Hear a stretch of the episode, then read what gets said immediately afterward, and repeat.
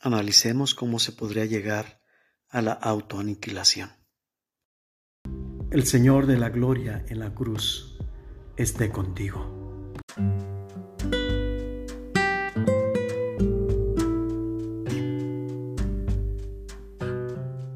El Evangelio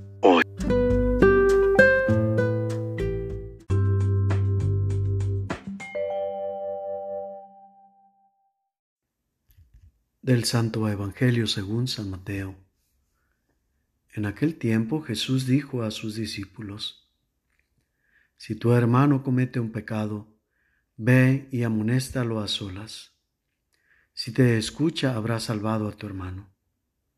Si no te hace caso, hazte acompañar de una o dos personas para que todo lo que se diga conste por boca de dos o tres testigos.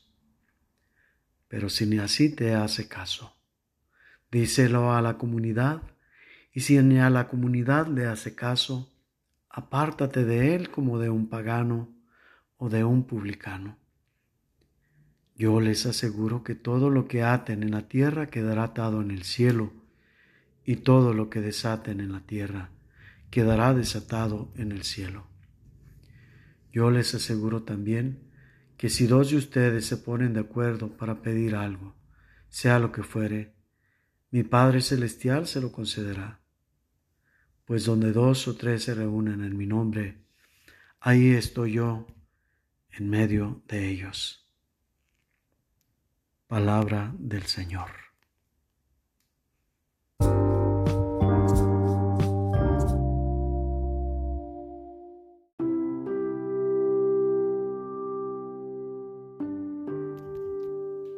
No se concibe el amor en solitario. Su esencia lleva en sí implícita la comunión. El amor conlleva un destinatario, lo contrario sería esterilidad que culminaría en aridez.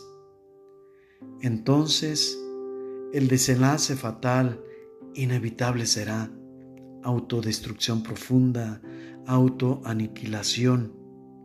Hemos de saber al momento decir no a la autocomplacencia.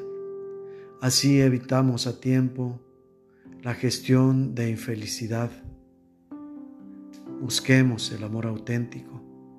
El escarlata corazón del otro sea nuestro blanco. El fruto del amor sea la felicidad ajena. Para nada sería la inacción. Sí, donación. Renuncia a la propia devoción para darse sin reservas ni omisión, encontrando en la felicidad, en la perfección del otro, la plena y verdadera satisfacción. Dos cosas antagónicas tienen una raíz común. El juicio deja de ser tal si en lugar de juzgar buscamos ayudar. El defecto de mi hermano sea la oportunidad para juntos trabajar en su propio bienestar, en poder perfeccionar su persona, mejorar en la meta de la santidad.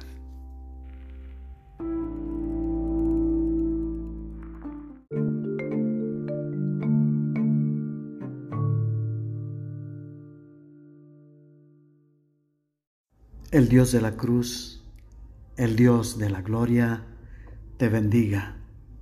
En el nombre del Padre, y del Hijo, y del Espíritu Santo.